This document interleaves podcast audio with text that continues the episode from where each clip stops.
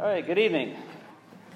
I am a little behind uh, today just because uh, uh, Brother Eddie's out, and so uh, um, I had to go ahead and pass the curriculum out. I'm not used to doing that, so uh, bear with me as I get my bearings here. But we are uh, in lesson 119 of the life of Christ. Again, there's 129 in total, so we are almost to the end. we, of course, last Wednesday night, we uh, took our time to go over the first three hours of Jesus on the cross. Uh, tonight, we are going to uh, conclude the, the final three hours. Now, actually, this class and then the next class are all going to um, be uh, situated around these final three hours. And so uh, we'll be here for, I guess, until next week when we get to that as well. But uh, we, we talked about how those first three hours were liter- literally um, hours of light, right? Uh, uh, this happened, uh, again, from 9 a.m. to noon, uh, those first three hours of Jesus on the cross. But what we're going to notice today is there's going to be three hours uh, of darkness, literal darkness. And again, just to kind of recap what we studied last week, we, we grouped uh, that lesson by the group, the, the crowds of people that were there uh, around Jesus on the cross. And we, we started by talking about the soldiers. I remember we had those four soldiers that divided up uh, Jesus' clothing, and we noticed that that was a fulfillment of prophecy, right? That that was going uh, from Psalm 22, that, um, that, that that was going to, again, happen.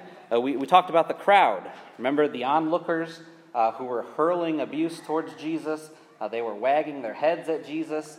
And again, that was uh, prophesied as well in Psalm 22. Um, remember that they were saying, you know, he could he saved others, but yet he can't save himself. And you know, prove to us you're the Christ, right? Come down from the cross. And so Jesus was taking on all of that verbal abuse. Uh, we uh, mentioned, you know, what emotional um, pain would he have gone through uh, as he's taking that on. Uh, we talked about the thief on, or the thieves on the cross. Remember, two thieves uh, right beside him, one on either side. Uh, we, we, we, looked at how, uh, of course, both of them at the beginning were um, contrary to Jesus, but by uh, the end, uh, we know that one of them was repentant, and, um, and Jesus told him that today you will be with me in paradise. And we also talked a lot about you know, the, the thief and, and why we study him quite often, right? Uh, because, uh, you know, people often want to bring up the thief in uh, salvation issues. And so we talked a lot about that. And then we finished by talking about the women who were at the cross, uh, the Marys, right? And, uh, and uh, of course, John taking care of Jesus' mother. And we also noticed, or we finished that class noticing that there were many who were sort of a little bit a ways off, viewing all of this uh, standing at a distance. And so, um, you know, we, we've gone through a lot, haven't we, uh, really, uh, in the past couple of months. Starting off with Jesus in the upper room. Uh, we, we've walked with him through the streets of Jerusalem uh, to the Garden of Gethsemane. We've you know, witnessed that mob taking him, arresting him. Uh, we've observed those trials, right? The, the Jewish trials and the Roman trials. Uh, we've watched him make his way slowly to Calvary uh, with hope, and we've, uh, you know, and we've, you know, uh, heard those, you know, the the, the um, pounding of the nails into his hands and his feet.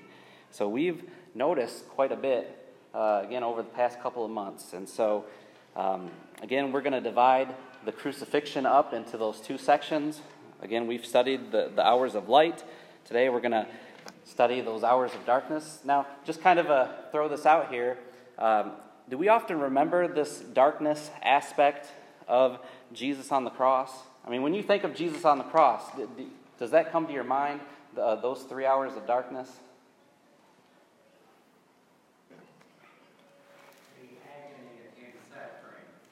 Uh, uh, you know, personally, just personally for myself, I often forget about that uh, that part of uh, you know, Jesus upon the cross. I often forget, uh, you know, the, of those three hours of darkness, but th- that's what we're going to talk about tonight. Uh, why do we think God caused those three hours of darkness? And we don't have to talk, or we don't have to answer that right now, but uh, we'll get to that. But the other thing that we're going to notice tonight, we're going to finish those seven sayings on the cross. Uh, remember, we've, we've already noticed three of those uh, that Jesus, uh, that is recorded for us. Remember that first one, Father, forgive them, for they do not know what they are doing. And I actually saw today a, uh, a neat little chart that kind of emphasized each one of these sayings uh, with a word starting with P. And so uh, this was the prayer, a prayer, right? A prayer that Jesus made. Father, forgive them, for they do not know what they do.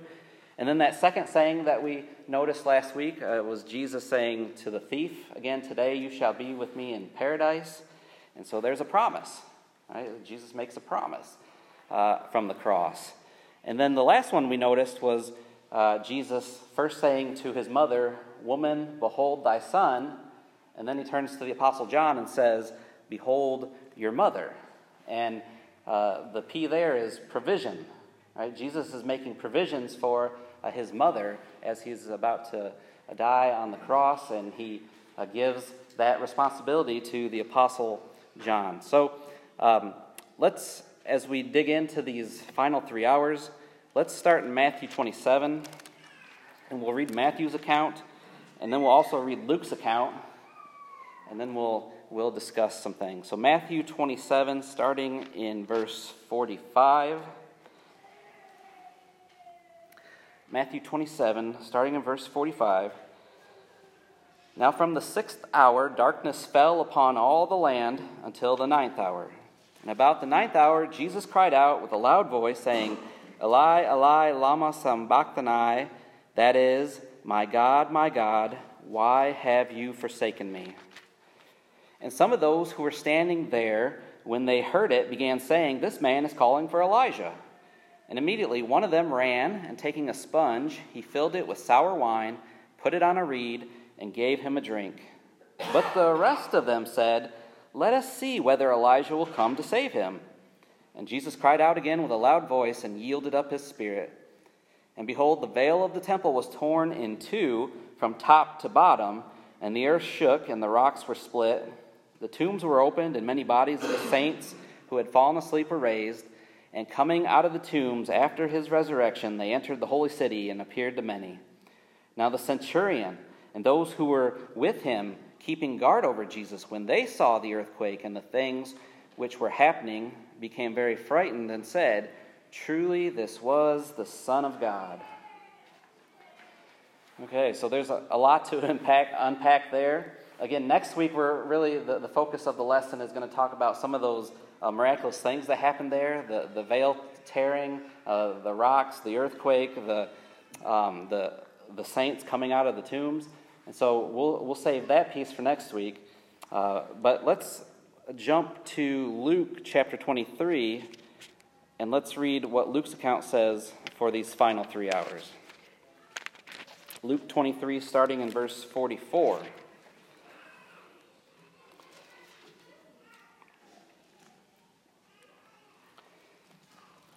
Okay, Luke 23, starting in verse 44.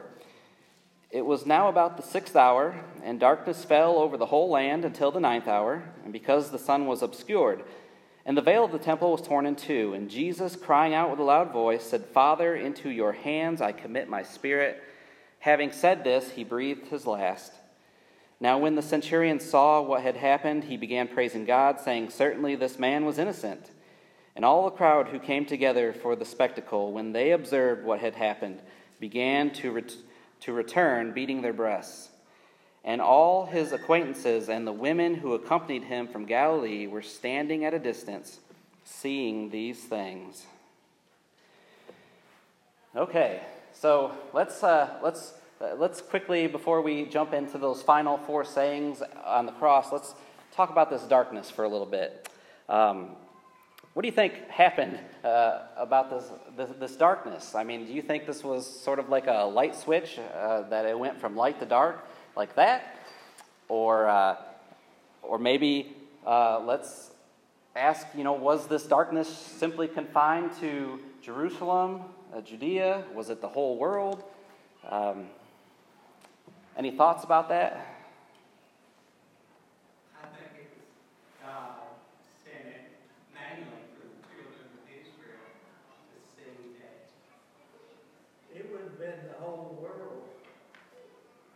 Would have?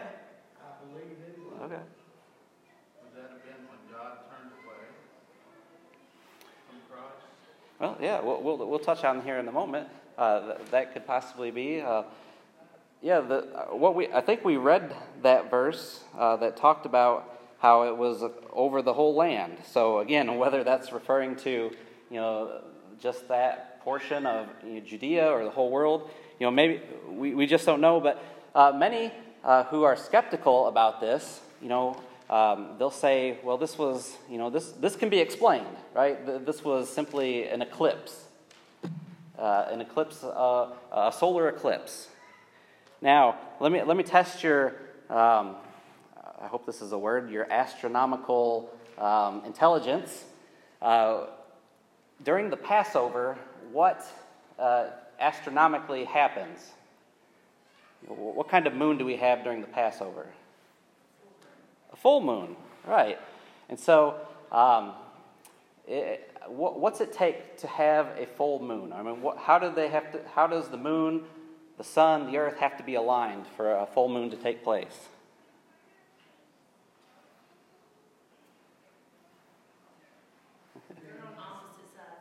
Okay, yeah, so, so if I'm the earth, and for a full moon to take place, you know, the sun's got to be on one side and the moon's got to be on the other, right, to get that full moon. So uh, the Passover, uh, a full moon occurs. And so if that's the case, if you got the moon on one side, the sun on the other, could a solar eclipse take place during the Passover? It can't, can it? It's just impossible, right? And so uh, we, we know that this uh, could not have been a solar eclipse. That couldn't be the reason why darkness fell upon the land. So, what is the only logical explanation as to why this happened? All right, it was a miraculous event that God caused, right? And you know, we can, when we look at the text, you know, that's sort of evident uh, because, uh, I mean, notice uh, uh that, you know, Luke lumps uh, those two things together. Uh, when he talks about how the veil was split in two and the darkness occurred, and we know the veil splitting in two was obviously miraculous, and so him lumping those two together lets us know that this was a miraculous event. And, you know, what happens when Jesus finally dies on the cross? at, um, at around 3 p.m. Sorry? Okay, the earth shook, but, uh, but what about this darkness? What happens to the darkness? It goes away, doesn't it? The, the, the light comes back on uh, as soon as uh, you know Jesus dies on the cross. So again, uh, you know, we're not talking about uh, you know, some sort of a, um, you know, eclipse. We're not talking about anything of that nature, but this is, you know, this is miraculous. This is the hand of God behind this. And so, as Mike kind of pointed out, why, you know, why, why did this happen? Why were these three hours of darkness? And, you know, the curriculum kind of talks about a couple of things. Uh, maybe this is when God laid on him uh, the sins of the world during this time. And maybe that's what that darkness is representing. Uh, maybe this is allowing Jesus to suffer in silence. Uh, maybe this is to hide the Savior from the jeers and from his sorrowing friends. You know, obviously the Bible doesn't tell us specifically why that three hours of dark. Yes, Scott. Is it possible that, just like in Exodus, when uh, you know God had the children of Israel under the cloud during the day, that the same thing happened during this three hours. And it just, the darkness just means that the sun was hidden. Doesn't mean that it was pitch black, it just means the sun was obscured. So it could be just the clouds had rolled in, God caused the clouds to roll in. Is that possible? That could be. Uh, I thought you were going to go a, a, different way with that when you brought up Exodus about maybe the ninth plague, where you know the darkness upon the land for I think it was three days. Um, but yeah, so again, we don't know exactly why, but we just we know that it was dark for the, that three hours, that three hours, uh, his final three hours there on the cross. And so obviously that makes a deep impression on the people, right? Because uh, we see uh, the centurion um, that we'll talk about I think, in a couple of weeks. You know, his reaction uh, and a lot of the others who are at the cross. So, um, you know, our time is fleeting already, but let's uh, jump into these final four sayings. Let's try to uh, finish this tonight. Um, back in Matthew's account, uh, Matthew 27. So here is the fourth of the seven sayings in Matthew 27, uh, verse 46. And this is going to, uh, if, you're, if you're following along with those P words, this is a petition uh, where Jesus again here says, if I can get here, 12, 27, verse 46. Uh, in Aramaic, he says, Eli, Eli, lama sabachthani, which, you know, translated into English, my God, my God, why have you forsaken me? So, this one's probably the most controversial of all the, sayings on the cross. Um, you know, what, what's going on here? Is, G, is Jesus truly being forsaken by the Father?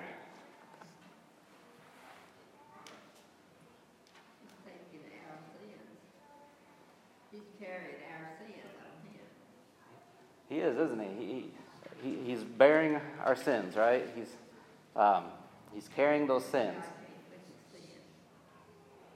Yeah, that's um, that's the, sort of the normal uh, conclusion that a lot of people come to is right that, that God is holy, and you know you read passages like Habakkuk 1:13 that says you know God can't even look at sin, and so um, and so here uh, many believe that you know Jesus here saying, "My God, my God, why have you forsaken me?" Now, obviously, this isn't a permanent forsaking, right? It's a, it's um, you know, temporary in, in nature. Um, separation. The, the, separation, right? Uh, Isaiah 59, right, 1 and 2, talks about how sin separates us from God. And, you know, there, there are many passages we could go to uh, to see that in the uh, New Testament. Uh, 2 Corinthians chapter 5, verse 21 comes to mind. Uh, he made him who knew no sin to be sin on our behalf uh, so that we might become the righteousness, righteousness of God in him. You know, 1 Peter chapter 2 verse 24 says that he bore the sins of the world. And so remember Jesus is upon that cross, you know, uh, he's feeling alone, isn't he? Um,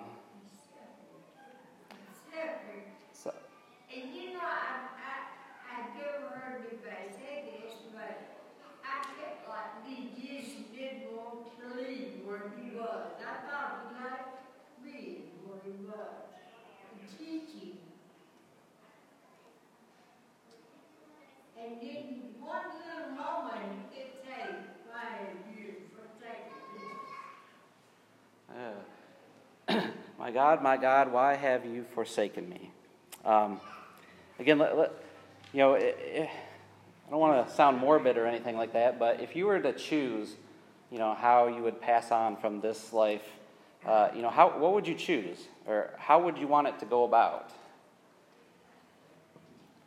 Do you want to be surrounded by loved ones? Would you um, want no pain involved? Uh, would you want to be maybe at home, you know, not necessarily out in public? Uh, would you want it to not be associated with something, you know, of evil, right? Like, like uh, you, know, you're sticking up a bank, and uh, you know the police take action. Well, think of Jesus, right? He's here on the cross. He's not necessarily surrounded by loved ones. He's in pain. He's out in public, uh, the shame of being on the cross, and he's carrying the, the sins of the entire world, right? Uh, at that moment, do you think maybe he felt forsaken?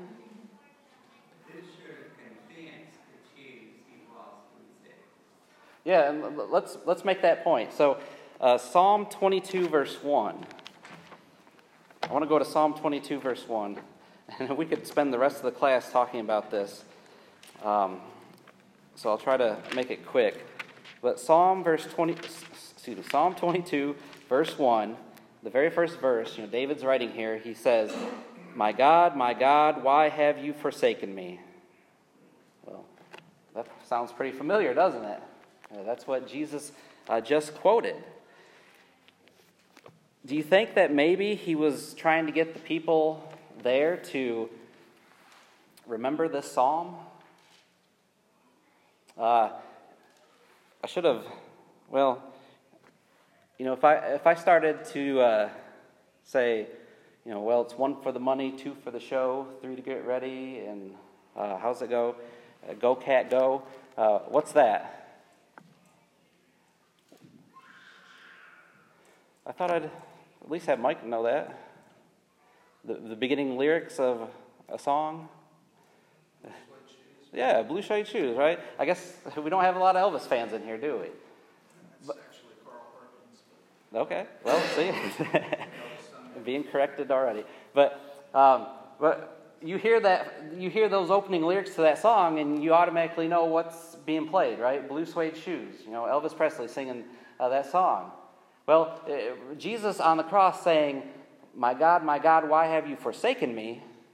You know, maybe he's trying to get them to understand that that psalm, uh, to to think of that psalm, to remember that psalm, right?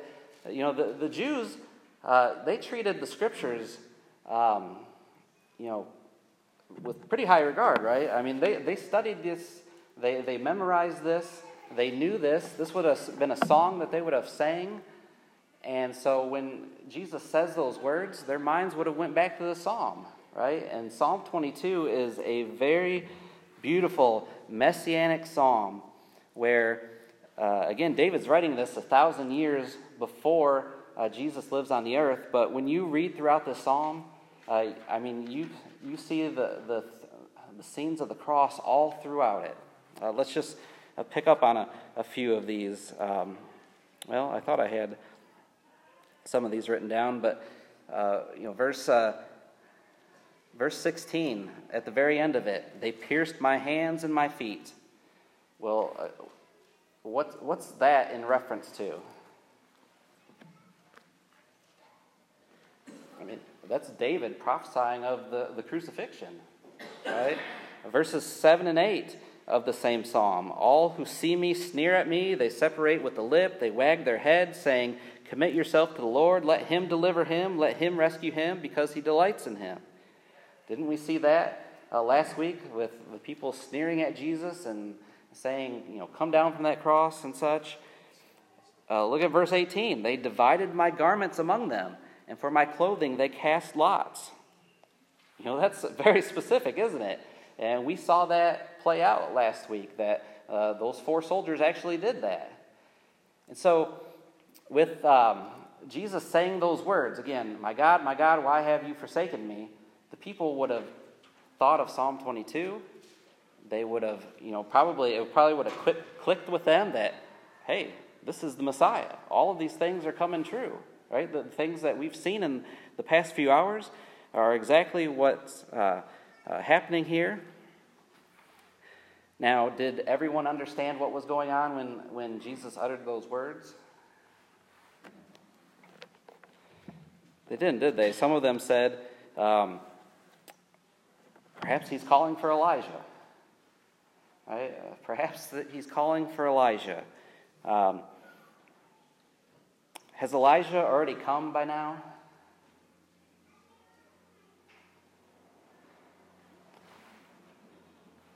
Well, he has, right? In, in the spirit, uh, in the spirit of John the Baptist, right? John the Baptist was that fulfillment uh, of Elijah, and so uh, he's not calling for Elijah, right? But, he, but again, that's, that's that fourth saying on the cross um, My God, my God, why have you forsaken me? I have a question. Okay.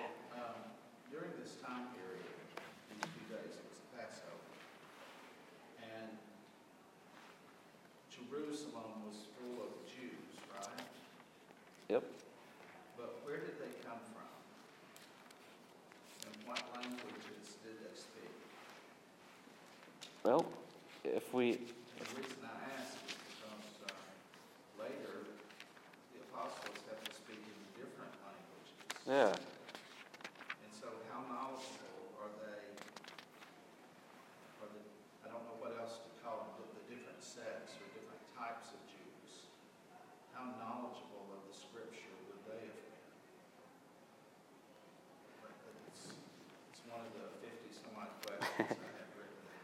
Yeah. Well, we do have in Acts chapter 2 um,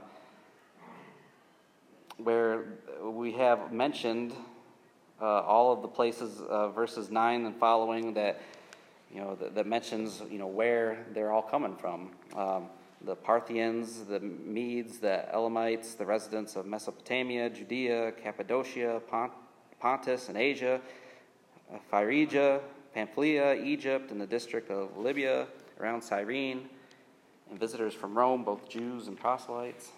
But they were, they spoke different languages. Well, y- yes, but there also is that common language of the day, uh, you know, Greek, Koine Greek, uh, sort of the everyday man's language. And so um, the Septuagint, which was uh, the Old Testament, you know, their Bible was translated uh, into Greek, and so uh, they would have studied that. Yeah. So, so that.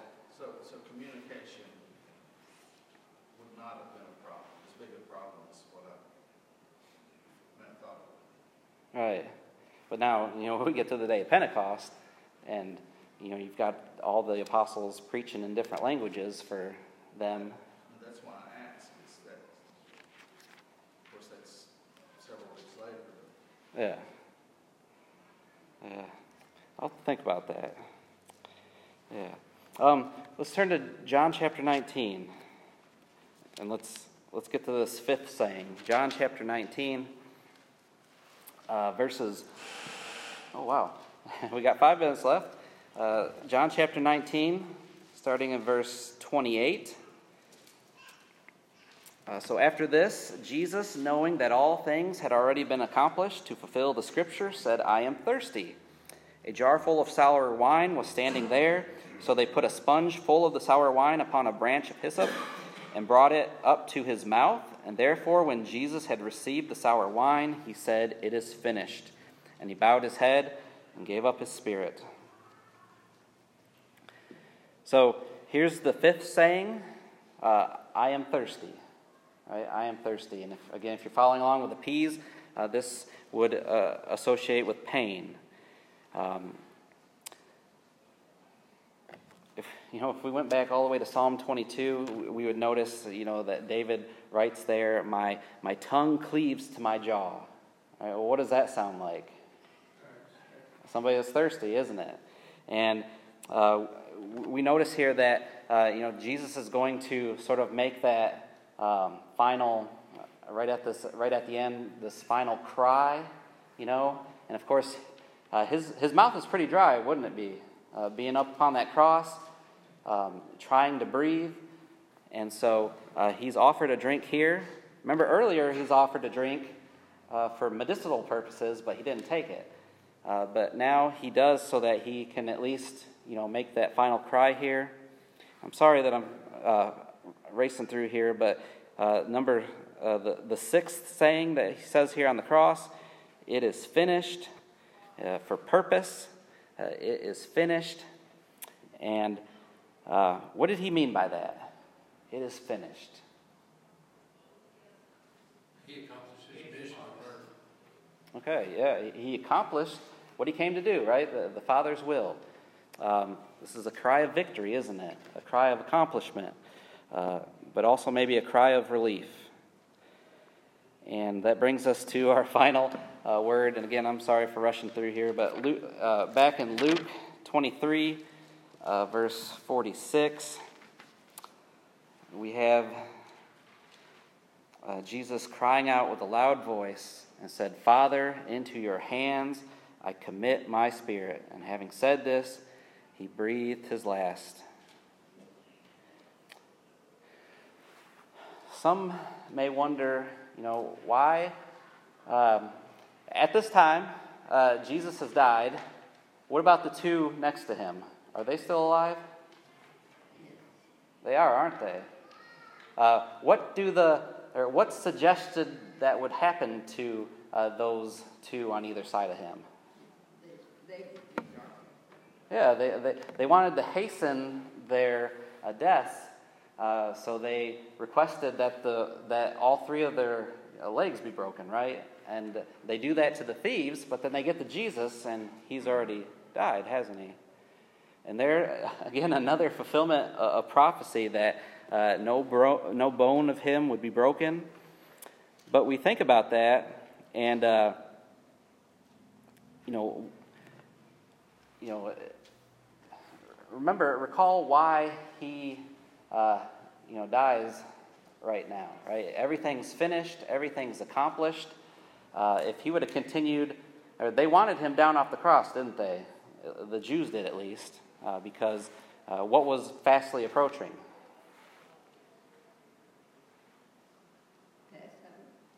Well, the Passover, but the Sabbath day, right? Uh, it was pretty close to the Sabbath day, and would they have um, been able to, uh, you know, take Jesus down off the cross on the Sabbath day?